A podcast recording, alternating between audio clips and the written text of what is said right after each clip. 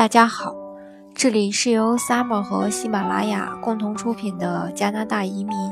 我是 Summer，欢迎大家在听节目的同时发弹幕、写评论。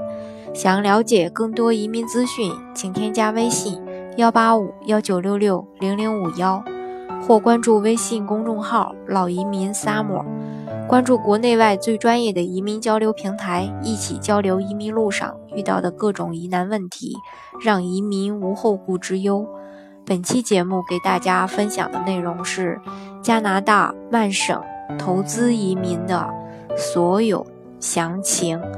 包括项目背景呀，还有这个项目的优势呀、申请条件呀、流程周期等等。这些都会给大家分享到。首先呢，我们先来看一下加拿大曼省投资移民的这个项目背景。嗯，曼省项目在历史上来说呢，呃，中国申请案子数量一般年份占百分之七十五左右。从这个二零一五年二月四日新政实施以来，由于这个英语要求和市场认知的问题，中国申请人的案子所占的比率它有所下降，反而是像英语国家，比如印度呀、伊朗啊等等，申请人的数量它逐步上升。整体上呢，提名批准率也就随之提高了。曼省投资移民呢，从二零一三年八月二日率先实行这个 UR 新政以来，其这个有独特的这种多、快、好、省的这个优势日益明显，受到越来越多申请人的青睐吧。是这个目前加拿大所有投资移民项目中市场上公认最好的一个项目。呃，近日呢，嗯，有关人士就是得到这个加拿大曼省政府移民局的这个确认，曼省的投资移民项目短期内它不再会有发生这种变化了，就是维持现有的一步到位获得枫叶卡政策，所以说这对大家来说也是一个机会。嗯，接下来，呃，再来一起给大家分享一下这个。呃，曼省投资移民的这个项目优势，呃，在这个项目背景的时候，我也提到过，这个项目是一步到位拿绿卡，也就是枫叶卡。多呢，呃，刚才提到的这个多，就是说名额多，大门敞开，没有这个接案子的名额，不像这个，呃，魁北克呀，其他的省，它都是有名额限制。这个曼省没有名额限制，什么时候申请都可以。再就是快快，当然说的是这个速度上，就是一般的是三到六个月就能获得这个提名结果。好呢，就是一步到位获得呃绿卡的身份，不需要工作签证，也不需要前期先投资经营生意，这个是过去以后再投资呃经营生意的，是这样，嗯。省呢，就是资金要求低，投资成本少，相对其他的投资移民项目来说，呃，这个成功提名后呢，嗯，因为你一开始要交十万加元的这个押金，呃，一旦你这个成功提名后呢，政府将会返还你这个十万元的这个十万加元的这个呃押金的。还有一点就是无需教育背景要求，无雇佣要求，呃，这个对很多投资移民的人来说是一个捷径，也算是。还有最大的一个优点，也就是说这个项目呢比较成熟稳定，呃，有长达二十余年的这个历史吧。还有一个就是说，一人成功以后呢，全家同时获得加拿大永居，呃，身份。可以保留保留这个中国的国籍，继续在国内经商生活等等。还有就是拿到永居后呢，方便出入美国；拿到护照后呢，可以免签美国及其他一百七十多个国家。移民成功后呢，可申请父母呀，还有祖父母来加拿大团聚。那么，呃，申请条件都有哪些呢？呃。首先要拥有三年以上的经商管理经验。这个地方的经商管理经验，像公司的法人呀、公司的股东啊，还有这个呃高管都是可以的。很多人说，呃呃，这像咱们中国吧，呃，法人呀、股东呀，他们可能不是说，呃。教这个很嗯嗯，我这么跟你这么说吧，就说很嗯，你像这个经商管理经验，大家肯定可能会想到，那我怎么证明呢？呃，你像高管的话，他有个人所得税，呃，大概是三到六个月的吧，能出示最近的就可以。三年以上的经商管理经验，三年以上就十年内，你有三年的管理经验是可以的。还有就是说，假如说我是公司的呃法人，我可能不会像中咱们中国的国情，大家应该都也了解，说我可能不会交个人所得税，我可能呃不给自己发工资，那怎么办呢？我怎么来证明我有这个经商管理经验呢？这样，这个时候的话，就要提供这可以提供这个公司的呃企业所得税，这一点大家要了解一下。还有就是说我净资产达到这个三十五万加元以上。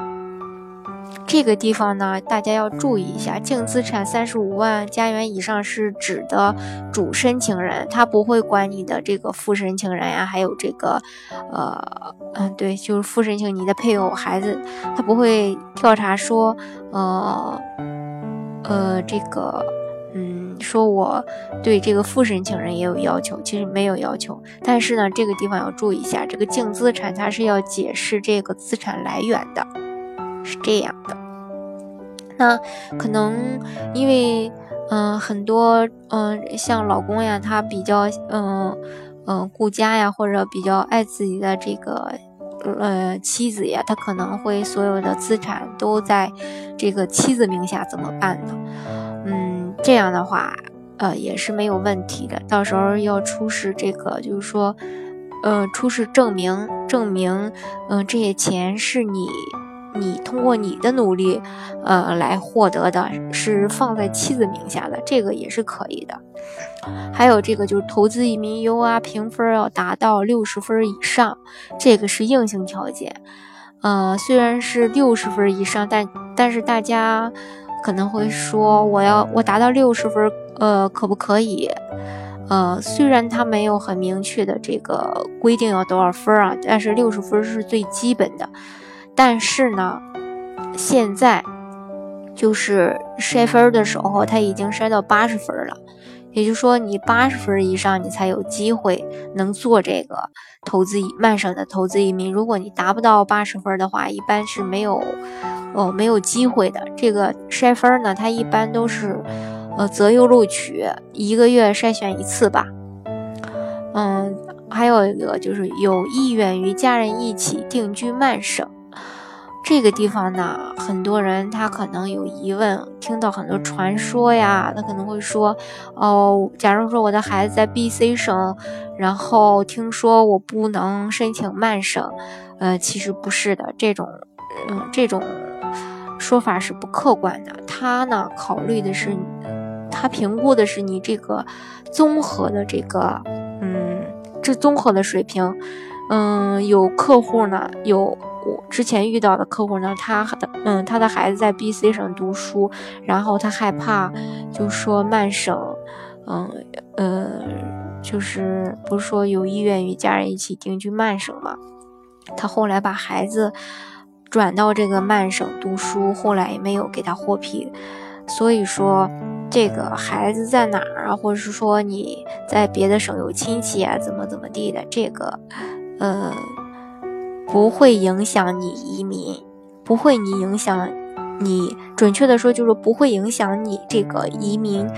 到这个曼省，是这样。还有就是有意愿在曼省进行投资，